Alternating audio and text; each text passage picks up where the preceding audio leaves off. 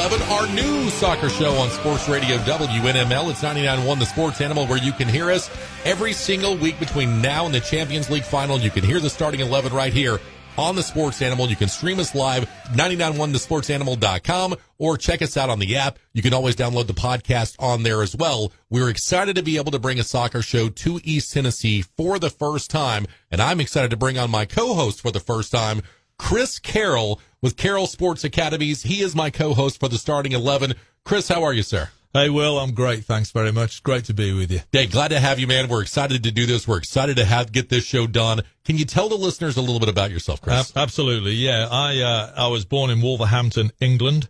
So, home of the famous Wolverhampton Wanderers. Well, maybe not so famous, but uh, Wolverhampton Wanderers, otherwise known as Wolves, who I've been supporting for for for many years.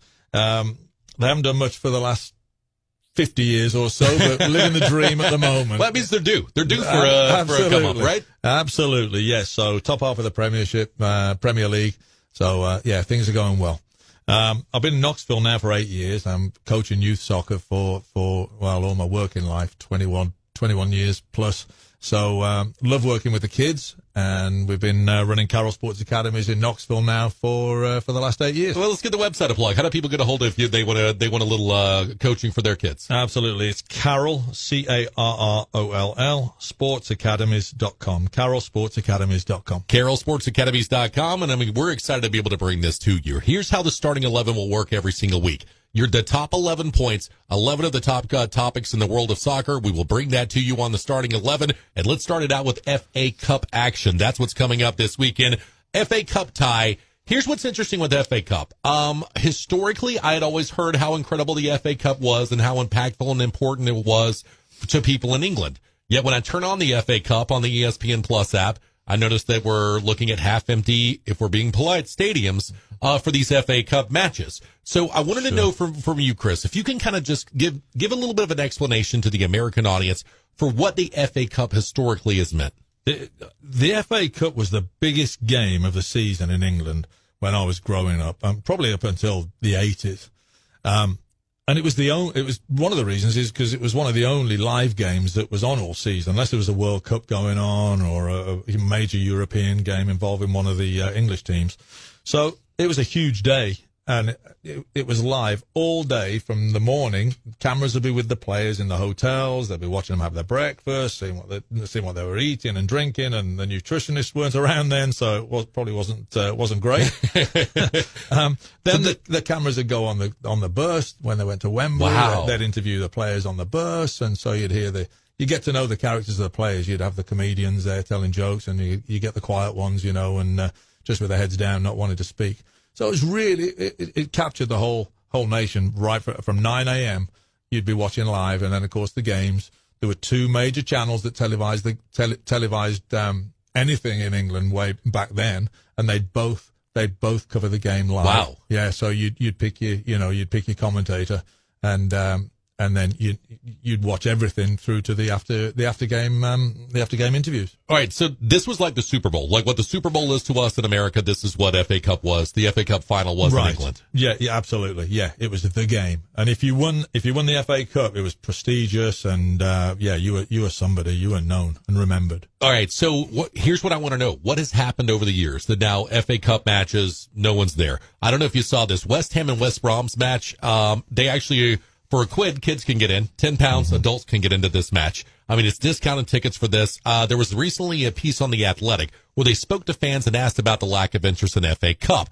Um, they they all were asked the one question, which is who won the FA Cup last year, and only one guy remembered it. Of all the different fans that they interviewed that were at the FA Cup matches, only one could remember who even won the FA Cup last year. What's happened over the years? It's crazy, I know. And now you used to be able to list the FA Cup winners from you know year after year after year, and and you could picture the goals, you could picture the finals, and and and, and you're right. Now, I, I past last year, I'm struggling.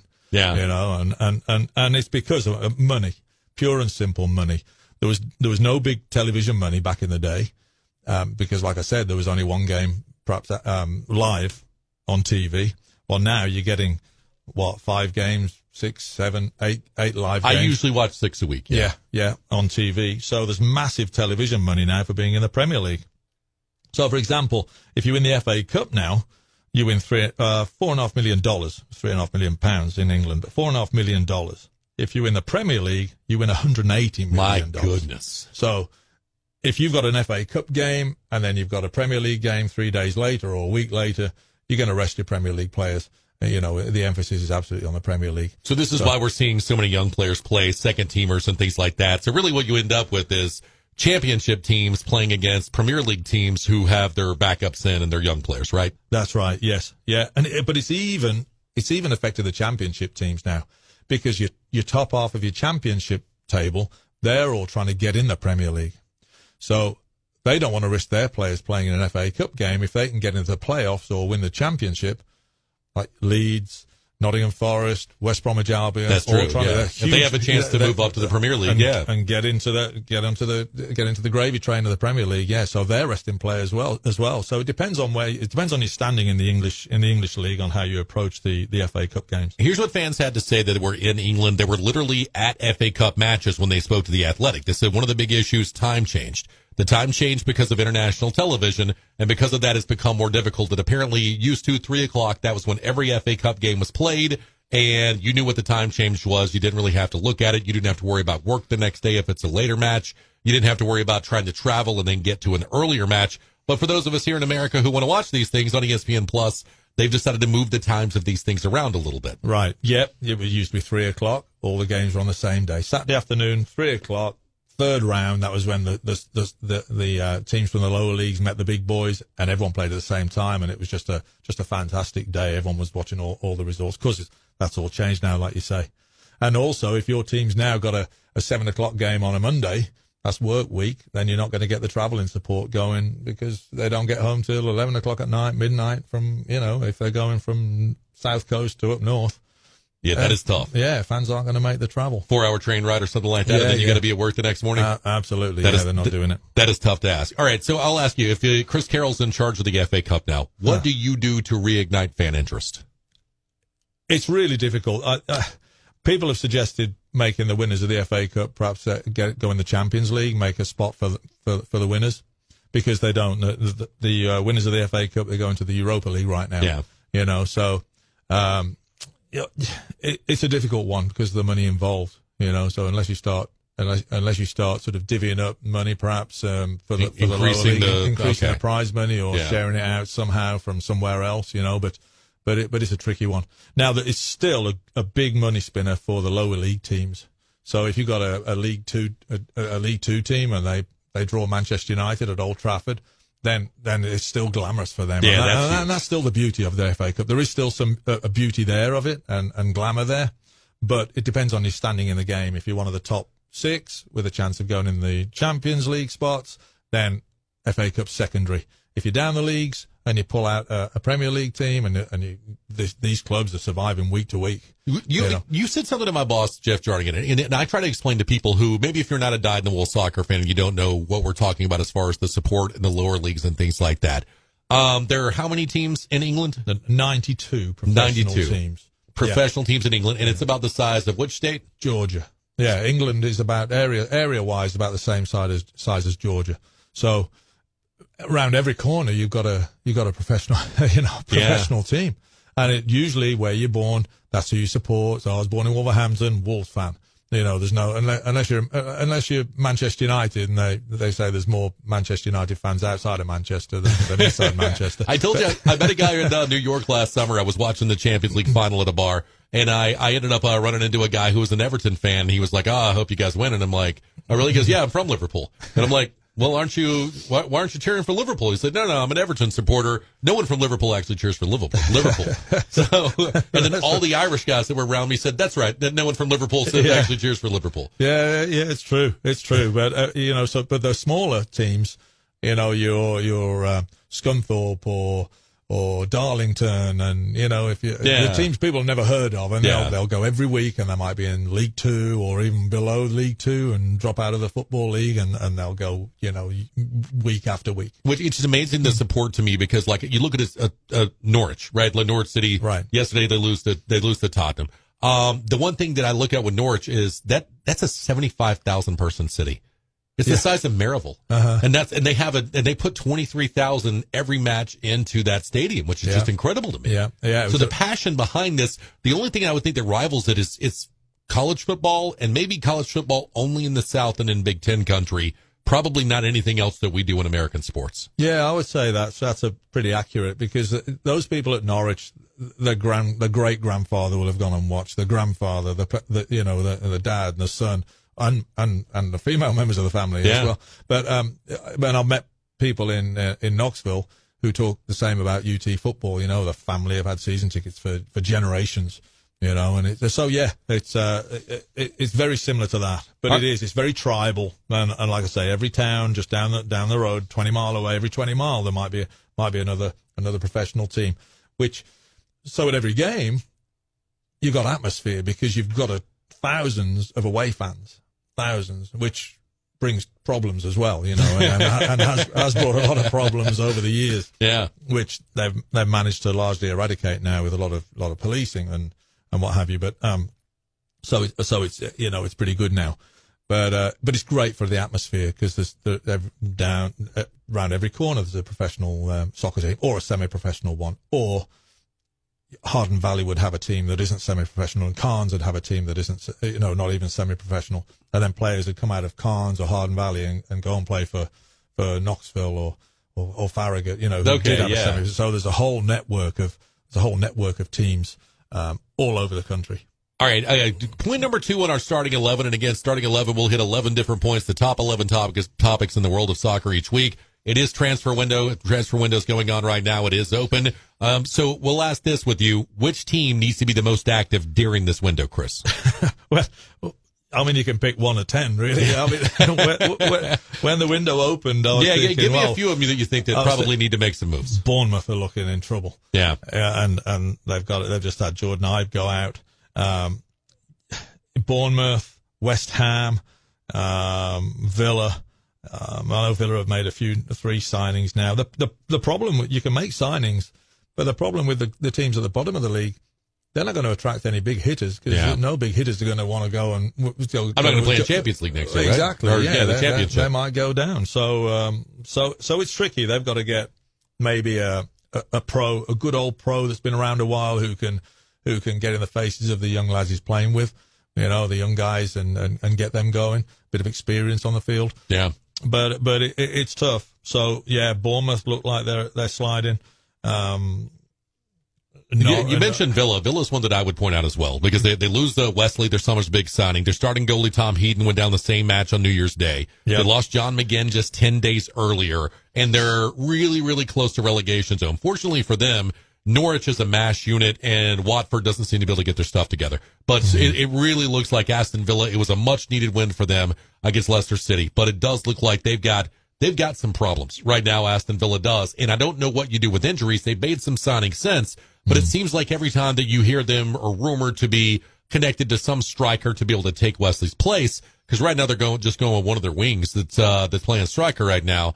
They don't actually have a number nine there. What, Right. Whenever you see them linked to someone, it seems like it's 18 million pounds, too rich for us. You know what I mean? That's Right. the, that's the thing that you keep seeing with Aston Villa, and I think they've got to make some move to get a legitimate striker in there, even if it's an aging player Yeah. or a younger player that maybe be a little bit more patient. Absolutely, yeah. But the, the trouble with the young guys, then you haven't got too much time to Yeah. bed them in. They got to got to hit the ground running. Yeah, that is that is very tough. Tottenham's another one, of course. Selfishly, I will say Tottenham needs to make some moves during this window. Harry Kane's injury becomes something that just you you must. I, I love Lucas Moura. I just don't think that he's the guy that's going to be your legitimate number nine until April. If you want to make a run back into Champions League, uh, one of those top four spots to get into the Champions League, so they probably need a striker now. And they definitely need right back and center back. The unfortunate part with Tottenham is it's like kind of twofold with them and that they they don't have the players to play Jose's system where you defend from the back.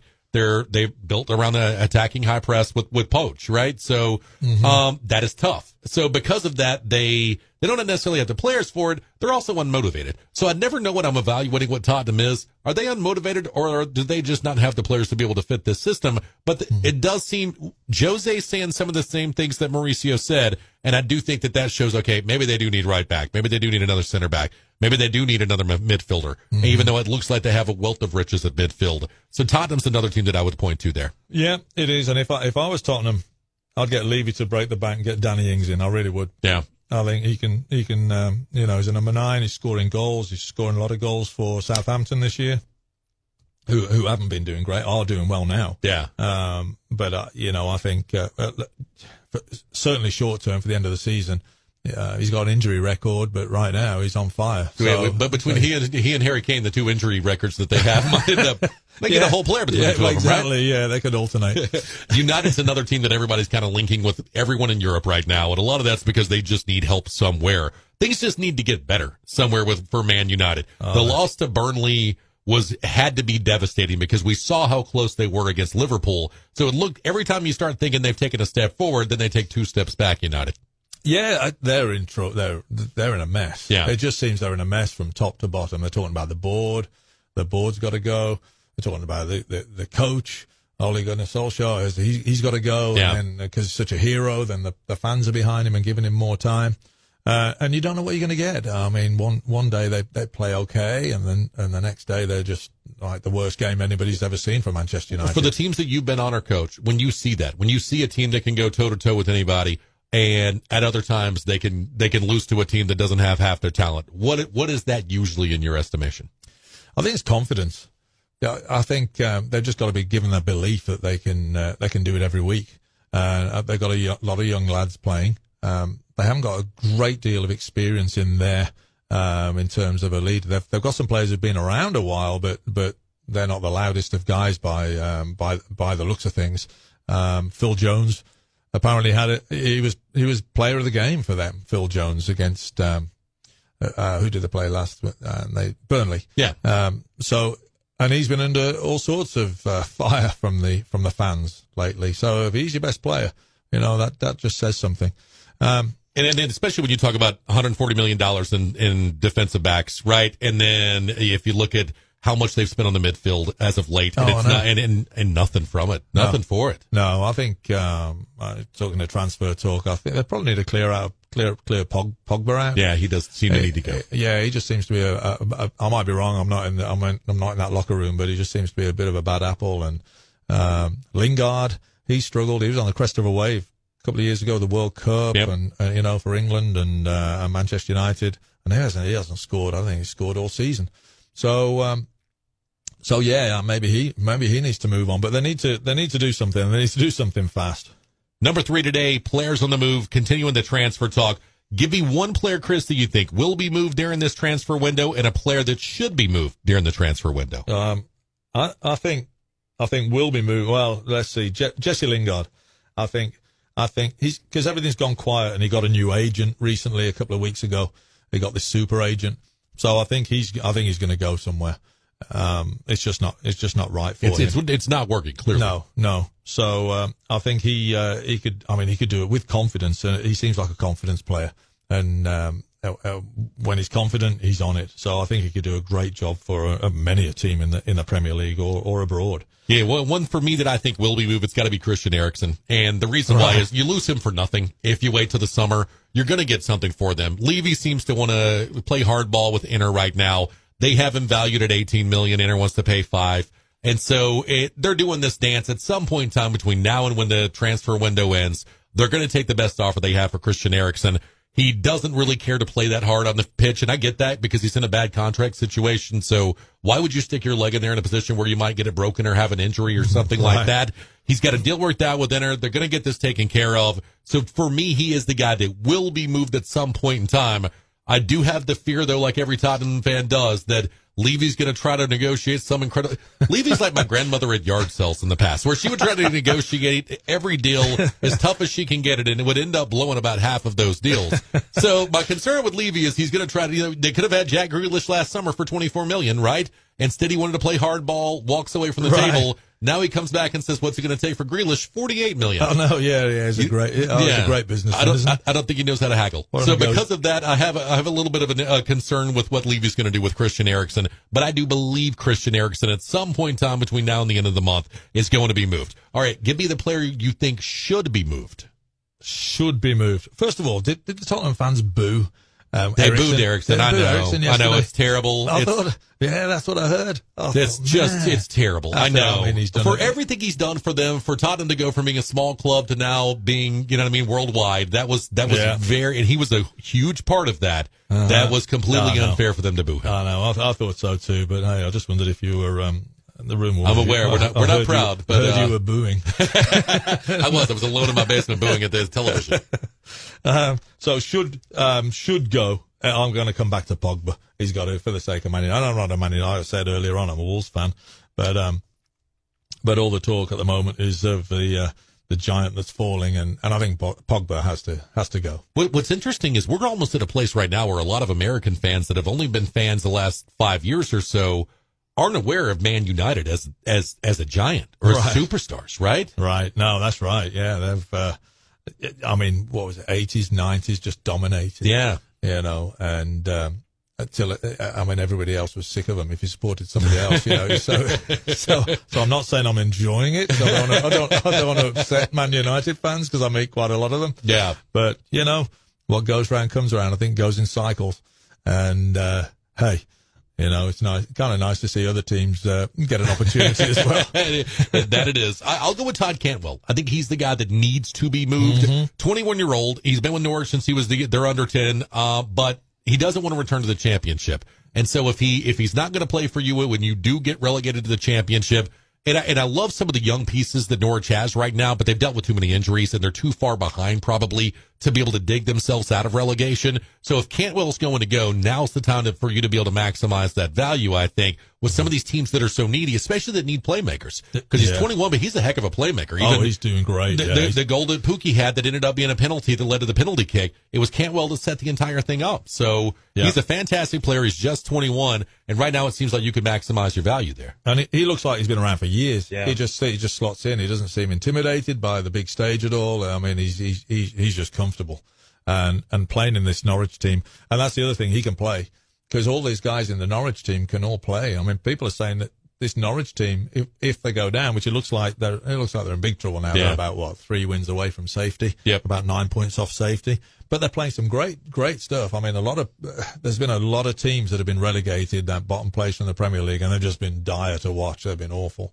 But Norwich, are- they can play some, they can play some good stuff. So Cantwell, he's he's, he's used to playing. You know, he's, he, he likes the ball at his feet. Uh, he's he's a good player. He really is. I, I like a lot of the pieces that Norwich has. So I hate that they're kind of in the situation that they are because the entire back line, if know. they're healthy, which they're not, but Yeah. when they're healthy, Yeah. I love Lewis. I like Max Aarons. I like Godfrey, the center back. I like, there's a lot of pieces there on Norwich to like before you get into Pukki, who's done a really nice job. I think it was a nice signing this past off season and Cantwell, who's doing a great job in the center midfield. Yeah, they're great. Uh, good team, good club as well. Good solid club, and um, like you mentioned earlier on, you know, and they, they've been around for a while, and uh, good family club. Yeah. as they as they're known, and it, uh, it's kind of a it's kind of a term that you you use suggesting that they'll never be a a, a great, you know, a giant, but um, they've had their moments. Um, but but yeah, it's not looking good for them right now, sadly. Yeah. We'll come back on the other side. Top of the table. Can anyone catch Liverpool? We break it down next. Starting 11 live on 99.1 The Sports Animal. Benchmark Physical Therapy brings you the starting 11 every Wednesday starting January 29th from 7 to 8 o'clock on 99.1 The Sports Animal. You can stream online 991thesportsanimal.com or on the Sports Animal app. When you walk through a storm, hold your head up high. And welcome back into the starting 11, our new soccer show on 99.1 D Sports Animal. Will West, Chris Carroll here with you from Carroll Sports Academies. CarrollSportsAcademies.com is where you can find out more if you want to get incredible instruction for your children out there that are playing uh, uh, the lovely game. Um, we're at number four right now. If you're just joining the program, if you've missed the first portion of it, you can always podcast us at 991thesportsanimal.com. Okay, top of the table. Here's the big question I think that everyone has. Can anyone catch Liverpool? They're sitting 13 points clear of Man City last night. Man City's won their last five, but is it too li- too little, too late? And is Liverpool just just is it a done deal that they're going to win this thing? You know what? Uh, it is, isn't it? I think it's it's done. It's done. Much as I hate to admit it, not because I don't like Liverpool, but because I'd like to see the, the, the race go on for for longer. You know, Yeah. like it did last year. Well, there's only two of them, but So yeah, I'd like more more clubs to be involved, but I yeah, they're just a machine at the moment, and I, I can't see I can't see anyone catching them. Now. It just seems like every time I think that they're down two, or maybe someone's going to get them over and over again, you just walk away disappointed. Yeah. Like so, I mean, nothing, Oh, I against, nothing against Liverpool. I don't have anything against Liverpool either, but it's just if it's close, you almost feel like at this point Liverpool's going to win. So those guys in that in that locker room, they have to believe that if it's close, we're going to win, right? Yeah, they've got that mentality, that just that winning mentality. Like you say, that they just keep on going from to the ninety fourth minute, and you think this is this is the day, this is the one they're going to lose or tie, and then boom, you know that last minute winner comes in. Behind them, Man City kind of has, has it figured out right now. But then you have Leicester City and Chelsea. Leicester City, they're dealing with some injury issues. A little bit of a scare this week from Jamie Vardy. Uh, they thought it may have been a uh, hamstring issue. It turns out it's not a hamstring issue, maybe just a little hip pointer. So it looks like he is going to be okay. They said they got good news on them. Leicester City's dealt with some injuries at the back end as well. Do you think that what, what's that look like for Leicester City in your opinion? Move? Are they going to be able to hold on to this Champions League spot? Yeah, I, I think they will. Uh, I think like the year that they won the Premier League, everyone was saying, "Can they go? Can they go all the way?" And and because it was Leicester, everyone was doubting them, but they just kept going, kept going, week after week, week after week. Obviously, won the won the Premier League, and I think there's no reason why they can't can't do the same. They, they let's put it this way: they seem as good as anyone else out of the out of the next five, six clubs. Well, the- you know, if not better. That's a lot of it too. Do the Wolves have enough talent? Uh, let's. Do you trust Man United, Arsenal, Tottenham? No, right. So I don't trust them to Right. to be able to take that spot from Leicester City. So I and, and frankly, they could just handle their business at King Power and try to draw every other match on the road, and I think they would be all right. Yeah, I think so. I think so. And the Vardy in- injury uh, doesn't seem doesn't seem bad. It's not a hamstring; it's a glute, apparently. Yeah. Um, so apparently he's not going to be out too long. So yeah, I think top three, you know, the three places I think are tied up: Liverpool, Leicester, Man City, or whichever you know, whichever order you want to pick out of those two. And then, um, then that fourth place is is one of one, two, three, about five, six clubs. Sheffield United still up there, That's amazingly. Yeah, they- you're Yeah. right. They are still in the conversation Yeah. there. Chelsea, do you feel like Chelsea's got it figured out? It looked like Chelsea's weird because it was a team at time that you thought, okay, I like their wide players, but they don't have anybody that can finish in front of the net. Now it seems like they've gotten that figured out just a little bit. Um, and then behind them, though, the, it's, the question for me with Chelsea in that fourth spot, who's going to take that from them? I almost think your Wolves are the best, are the team that's best suited to be able to do that because not that they have the talent that Man United or Tottenham or Arsenal have.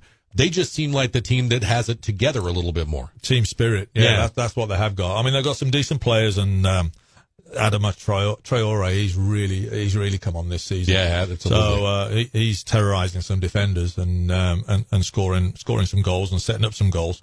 So yeah, they've got unbelievable team spirit. Wolves are another team that they they they they, they start playing in about 60th minute. You know, they Yeah. give a, they, they give a team a goal or two head start, and then they keep going. They've got this team spirit to score uh, to score at the end of the game. So I'd like to think they got a chance, yeah, from a you know a self indulgent um, point of view because they're my team. Um, as good a chance as any as uh, as the other guys, yeah. All right. So if I, if you had to call it right now, give me the four for the Champions League if you had to pick today. Liverpool, Man City, Leicester, Wolves. Wolves. Oh yeah, I like that. I've got, I've got faith. I will say Chelsea ends up getting it done, and Chelsea finishes this off. So I think that we kind of just have chalk from here on out. Point five, and this is probably I, I'm oversimplifying this question a little bit, but here's point five for you today. What's wrong with Arsenal? Why have we seen our why, why are the Gunners in the position the Gunners are in right now? I think a, a big indication uh, uh, to help understand is that Özil, Arsenal paid paying Özil three hundred and fifty thousand pounds a week to to stroll around, be look unmotivated, um, and he's a world class. You know, he's won a World Cup. Yeah, for heaven's sake. So he's a, he's an amazing player, but for some reason he just doesn't seem to want to bust a gut now. yeah. Uh, and I think that's spread throughout the team. And I, th- I think that, and, and also I think that the style of players that they've sort of accumulated, they've ended up with, they've got a lot of, a, a few flair players that, that are good on the ball and look nice and, uh, uh, but they've got no steel. And Arsenal uh, in the past, the, the legendary Arsenal teams that were winning the Premier Leagues, they had, they had flair players, but they had steel as well. They had players like Patrick Vieira, Manuel Petit, Tony Adams, Martin Keown, Ray Parlour. They could all put a foot in, but they could all play. Okay. So they, so they, if things weren't going right, those guys would say, "Hey guys, you know, let's let's get let's get going here." And uh, and then the the flair players are kicking as well. But right now, it seems like they've just got flair players. They don't seem to have too much passion. They haven't got uh, leaders, I guess, on the field is, is what they're what they're missing. I, I'll go with a couple of things that we've seen so far. Lineup selection, I think, was a problem before the managerial change. But why did they take a managerial change to get Pepe, Lacazette, and Aubameyang on the on the pitch at the same time? It, it, that makes no sense to me whatsoever. Why you would do that? I think my my 12 year old nephew playing FIFA could have figured that out to put those three on the pitch at the same time. Yeah. Injuries have been an issue with Luiz and Tierney uh, dealing with injuries. But then the other thing I do think is possibly culture. Um, Oxlade-Chamberlain said in an interview just a couple of weeks ago that um, um, said the big difference between playing at Liverpool and playing at Emirates was that the Reds expect to win every single match, and that just was not there. But does that speak to, in your in your opinion and in your experience, is that an issue of leadership? Yeah, absolutely. It is. Uh, I mean, it, it, they just don't have it. They just they, they don't have it on the field. They haven't got people. They haven't got players on the on the team that scare the other players. You know, you you, you like going back to Vieira, Tony Adams. If those guys looked round at the team, if there's somebody wasn't pulling their finger out and they looked at them and they they had a quiet word, Yeah, you'd abs- they'd absolutely change the game around and they they'd start playing. And they, I don't think Arsenal have that, and that's and that's huge in in any I believe any team sport. All right, what is wrong with Tottenham? That is point number six today. Well, I think the word what before he got injured, everyone was saying they're too reliant on Harry Kane, Yeah, and uh, and he's been used and used by England as well and Tottenham, and I think he I think he's just broken down, and so. Um, it happened at the end of last year, and Son came to the party, and Moura showed up, uh, and I think it, Moura, yeah, I, I could imagine him being demoralised, scoring a hat trick in the semi final, then being dropped for the final for Yeah. Harry Kane, who was partly fit, you know, or not not not quite fit. So, um, so I think that's that's that's a problem. Alli's being off off the pace a little bit, although he seems to be coming back back at it now.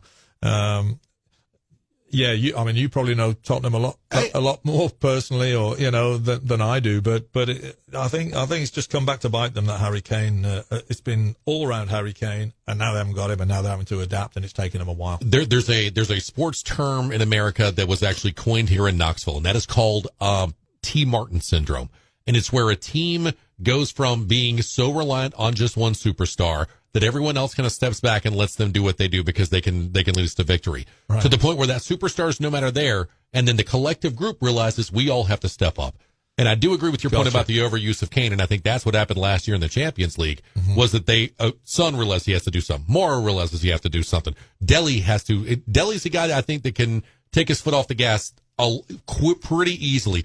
Eriksen realizes he has to do something. So you have a lot of that that was going on with that team last year, where a lot of guys stepped up.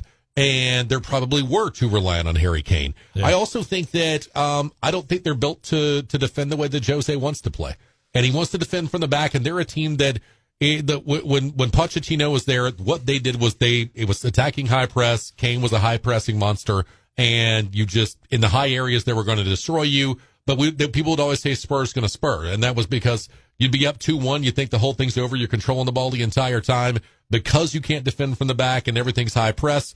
There's a breakaway that happens. The next thing you know, it's a draw. Right. And, and then so it would be spur, and then or you give up two goals in nine minutes right, at the end of a match, and you'd be like, "What happened?" And it's well, you can't defend from the back. Right. it, it started out, it seemed like with Mourinho when he got there, he his first thought was to okay, we have the players to high press, let's high press, and he was willing to do that, and then. They blew some leads, and and and I think that was a little scary for him. Yeah, has he got gun shy? Yeah, I think he has a little, and he's gone. Well, I think more so, he's gone back to playing it the way he wants to play it. And Right. the unfortunate part is, I don't think they have the pieces in place to do that. I think that right back and center back are an issue right now. There is no one out wide. When he was healthy, it was Sissoko out wide or uh, Serge, and those guys just aren't the players that you want on that right wing. Uh, so that was always a little bit scary. And they can't seem to figure out the midfield, even though it does seem like they have an embarrassment of riches between Eriksen, Dele, Sissoko, Lo Celso, uh, Eric Dier is another guy that's there. Winks. Yeah, yeah. Harry Winks is another guy that, that everyone wanted a year ago, you know, during the Right. transfer window. Something And to him. Yeah, he's, he's starting on the English national team. And how in the world is he, you know, and he's, and he's barely able to get on the field since Mourinho was taken over. So I, I, they don't seem to be able to figure that out. And then, of course, not having Harry Kane there means you have no legitimate number nine. I also think that this uh this Cess kid, he's he's a little obsessed with him, and he's young. They have Troy Parrott, they have Cess that they're looking to be the future for this team. So the front line looks fine and the higher areas look fine long term. Right now, though, they don't have a legitimate number nine. Right now, they haven't figured out the midfield, and right, and, and they just don't have good enough players, frankly, on the back end. And I don't think this team knows how to defend on the back end. Mm, yeah, the Tottenham way was just go score more than we let in. Yeah. you know, we're going to let it in. Which I'm, Just I'm. I'm all about that. Yeah, So- yeah, yeah, yeah, yeah. It's I'm- fun. Now it's also it, it, you- you might have a heart attack on any given Tuesday afternoon, Right. but it's, Right. it, it was a lot of fun. Yeah, yeah, and and and uh, Mourinho must be some piece of work because uh, players just seem to have a hard time adapting to him, or Yeah. uh, you know, I don't know if he just comes in and is this mysterious guy. And uh, I'd love to be a fly on the wall because, like you say, Harry Winks, uh, you know, is a great example. How can you go from from buzzing and and and being the man to all of a sudden just going in your shell? You know, Especially with a coach who wants to defend from the back, and that's something that you do, Yeah. right? So you think that that would really, honestly, he, I would have thought that Harry Winks was going to thrive with Mourinho. Yeah, it makes you wonder if it's just my, man if man management's a big big deal. Well, it is a big deal. Yeah. I mean, it's it's it's huge. They also have problems with at Tottenham that you've got some guys like Dele Dele Alli can be a guy that if he's motivated, Dele can go do what he did against Norwich Right. this week. Or if Dele's unmotivated, Deli can just yeah, kind of hang around and play for sixty minutes and get benched and kick things on the on, on the sideline when he gets benched. So Yeah, strange one, eh? yeah, so he he has responded at times to Jose. He is also blown up at times on the sideline to Jose when he's gotten benched for not having the the level of effort that he needs. Point seven is going to be our tactics tutorial every single week here on the starting eleven. So Chris every week is going to bring, being a coach for a long time, being a player for a long time, is going to bring up a different tactical or strategic point with us to help us understand a rule, understand the games played, maybe understand help a little bit of the audience that's inexperienced with soccer understand a little bit more about what they're looking at if they're, when they're watching the matches this weekend. What do you have for us today, Chris? Okay, well, I've got. Uh, I want to start from the beginning, and, and and I'm going to explain how a coach will set his team up or her team up. Um, and you'll hear formations mentioned. You might hear a team's playing a four-four-two, for example, and that means um, the goalkeepers are given. So uh, the goalkeeper's in goal, and then you've got ten outfield players to, and you can set those up however you want to. So a four-four-two, for example, you start from the back when you read those numbers out. So there's four defenders, four midfield players, two attackers. Another alternative would be three-five-two. Uh, you might play with three defenders, five midfield players, uh, and two attackers, uh, and that and that can vary on on the coach. He, he might have a preference on on the players in your squad and what you've got, who, who who's suited to uh, who's suited to to playing what formation, or or the opposition how they set up, and so you might want to nullify uh, you might want to nullify some of their attacking players. Now. So you can start like Liverpool, for example. They they they start the game as a setup as a four three three. Now during the game, it's fluid. Those numbers are fluid, so players are going to move, and, and and defenders are going to go into push into midfield and or even into the attacking line. So Liverpool, they it looks like a four three three that they're playing, but during the game they like to get the two outfield, the two outside defenders forward. Um, so they end up looking like that leaves two defenders back. They they leave a midfield player sitting in front of those two, two defenders. So that can look at times like a two-one-four-three. Okay. you know, very attacking. Yeah. Now you you leave yourself open there to a counter attack if both of both of your uh, both of your fullbacks have gone. But but the players know who's going and, and when they're going, and, and someone will cover around for them, you know, and and uh, and be looking out for that. So so it's very fluid. But on the whole, um, when you know when you regroup or the ball goes out of play or whatever, then you'll you'll go back to your your four four two or four three three or whatever it is. Very interesting. So it really, it's the fullback position, very fluid. And I guess that's why they make so much more than center backs do, right? In the Premier League. Oh yes, yeah, they're becoming the superstars. They now. really are, yeah. yeah, yeah. They, uh, back in the day, it was the fullback stayed home and just defended and played the ball up to midfield, and you might have the odd one do an overlap. Yeah. you know, uh, run round past the midfield player to get the ball back. But uh, but oh, but now, yeah, they're uh, they're they're the athletes. I mean, you've got to be super fit as well to get up and down.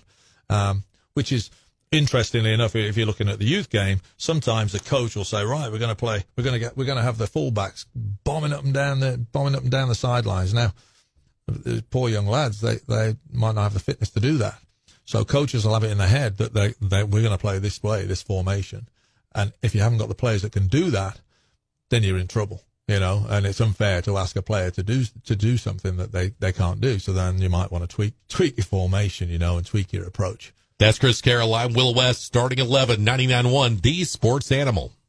Benchmark Physical Therapy brings you the starting 11 every Wednesday starting January 29th from 7 to 8 o'clock on 99.1 The Sports Animal. You can stream online 991thesportsanimal.com or on the Sports Animal app.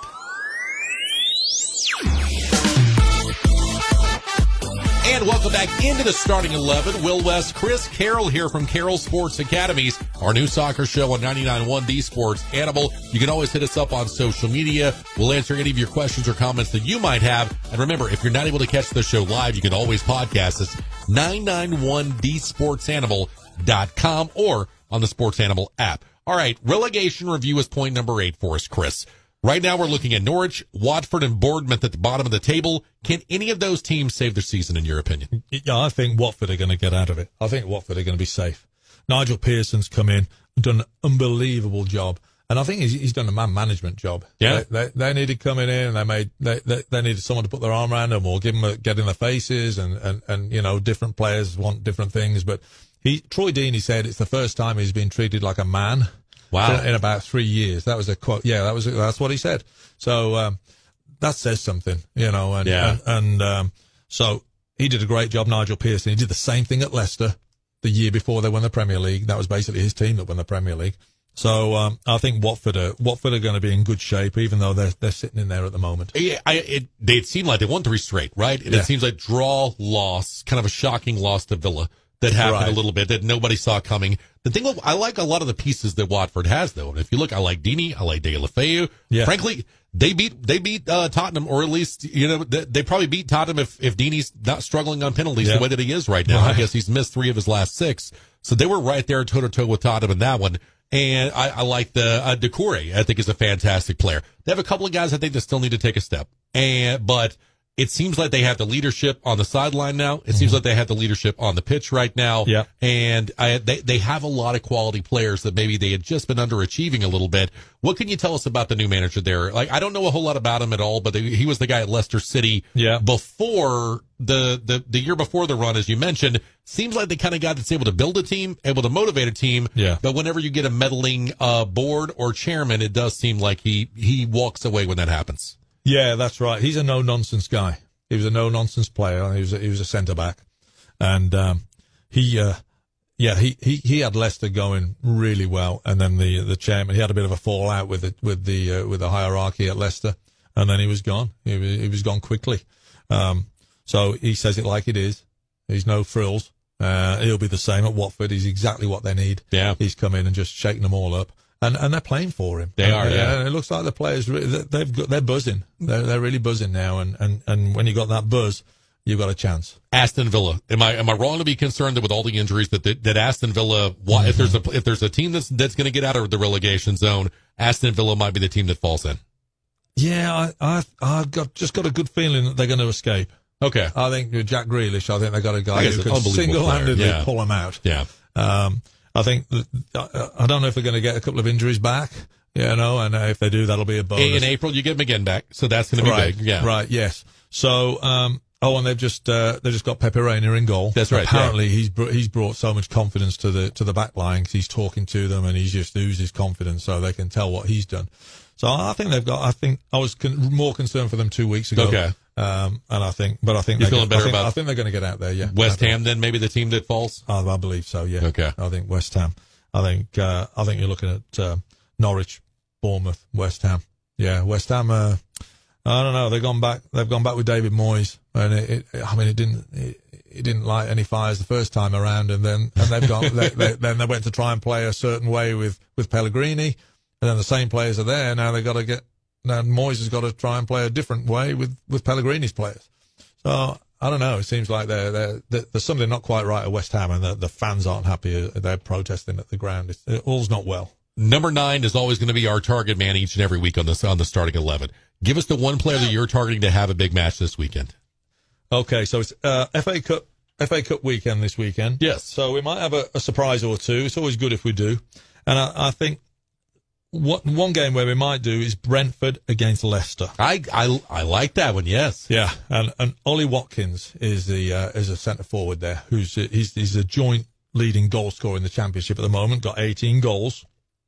He's on fire. Uh, a lot of teams looking at him. A lot of other teams looking at him. So I can see um, Brentford, Leicester are going to be uh, probably resting a, a, player or two because going back to what we were saying before, they're they're they're, they're race, reaching for top four in the, in the Premier League.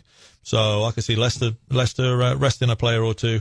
Brentford, mine, Brentford are um, Brentford are up there as well. So um, you know, uh, fifth in the fifth in the championship at the moment. So they they could well rest a player or two as well. But um, Ollie Watkins, I've got down as, as the guy having a having a good big game this weekend. For me, it's going to be Gerard Deulofeu. Four goals on the year. He finished each of the last two seasons with ten. He's got to take a step, right? Uh, he's 25 years old. Now, now's the time that if you're going to take a step, take a step. Uh-huh. You got, I mean, you're, you're third right now and you're, you're center forward and you're third right now on your team in goal score. Mm-hmm. That's not going to get it done. And right. it seems like everyone else is responding to the new manager. It, that's the one guy we mm-hmm. haven't seen results from. And they call him the magic man for a reason because he can, he can play. It's just, it's, it's time for him to take a step.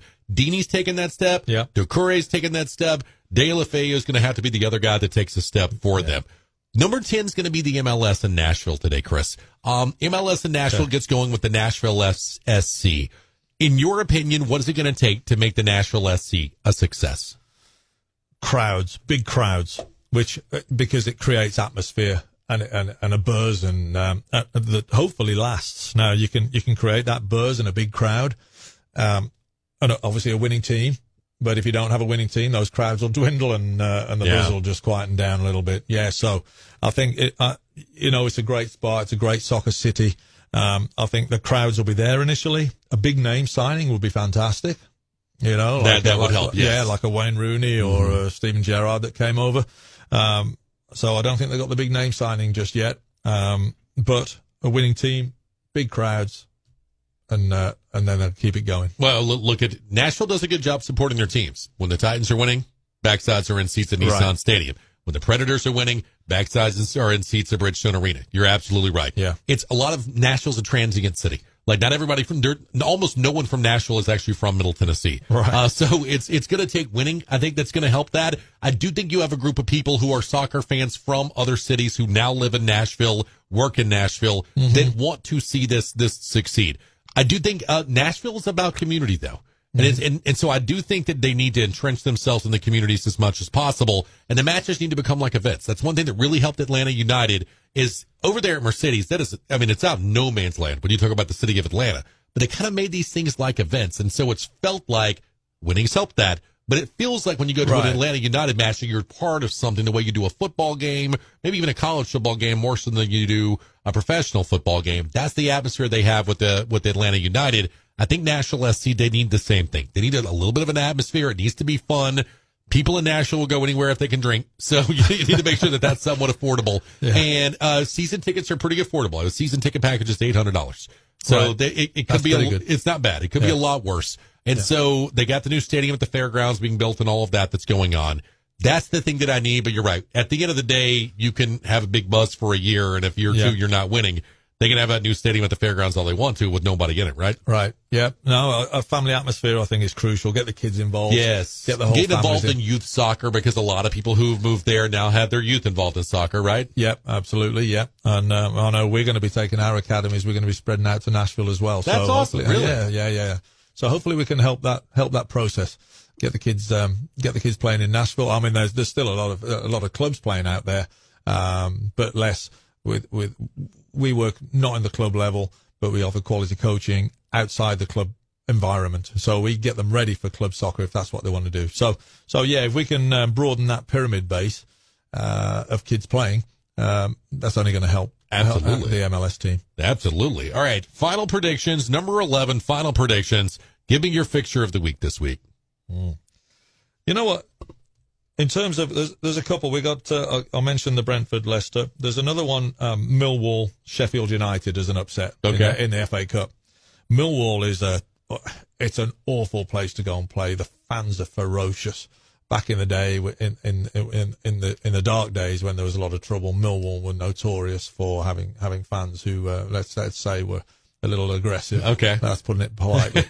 so, so, and, and the the stands, the um, the uh, the, the field, all the the um, the field is really close to the stands around the, you know, where the ble- I'm trying to think of the American phrase. There's a lot of you say The tomato, bleachers, the stands, tomato. the stands are yeah, right there. yeah, That's what we stands, okay, yeah. yeah. So uh, the the field is close to the stands, uh, really close, and uh, it's an intimidating atmosphere. So I can see Millwall pulling off a shock with Sheffield United, but an interesting game is Coventry Birmingham. Okay. Coventry City won the FA Cup in the eighties. Yeah, they beat your guys actually. After Ah, okay. They beat you guys in, after a replay. Coventry City have a huge history. Right now, they're in League One, so they're in the third tier of English soccer. About 20 years ago, they, they, th- in their wisdom, they sold the ground that they were in in Coventry and they were going to build this new stadium. It all went wrong. They ran out of money. They don't have a ah. stadium, so they don't, they haven't, had- they've been bouncing around for a home. Coventry City now ground share with Birmingham City.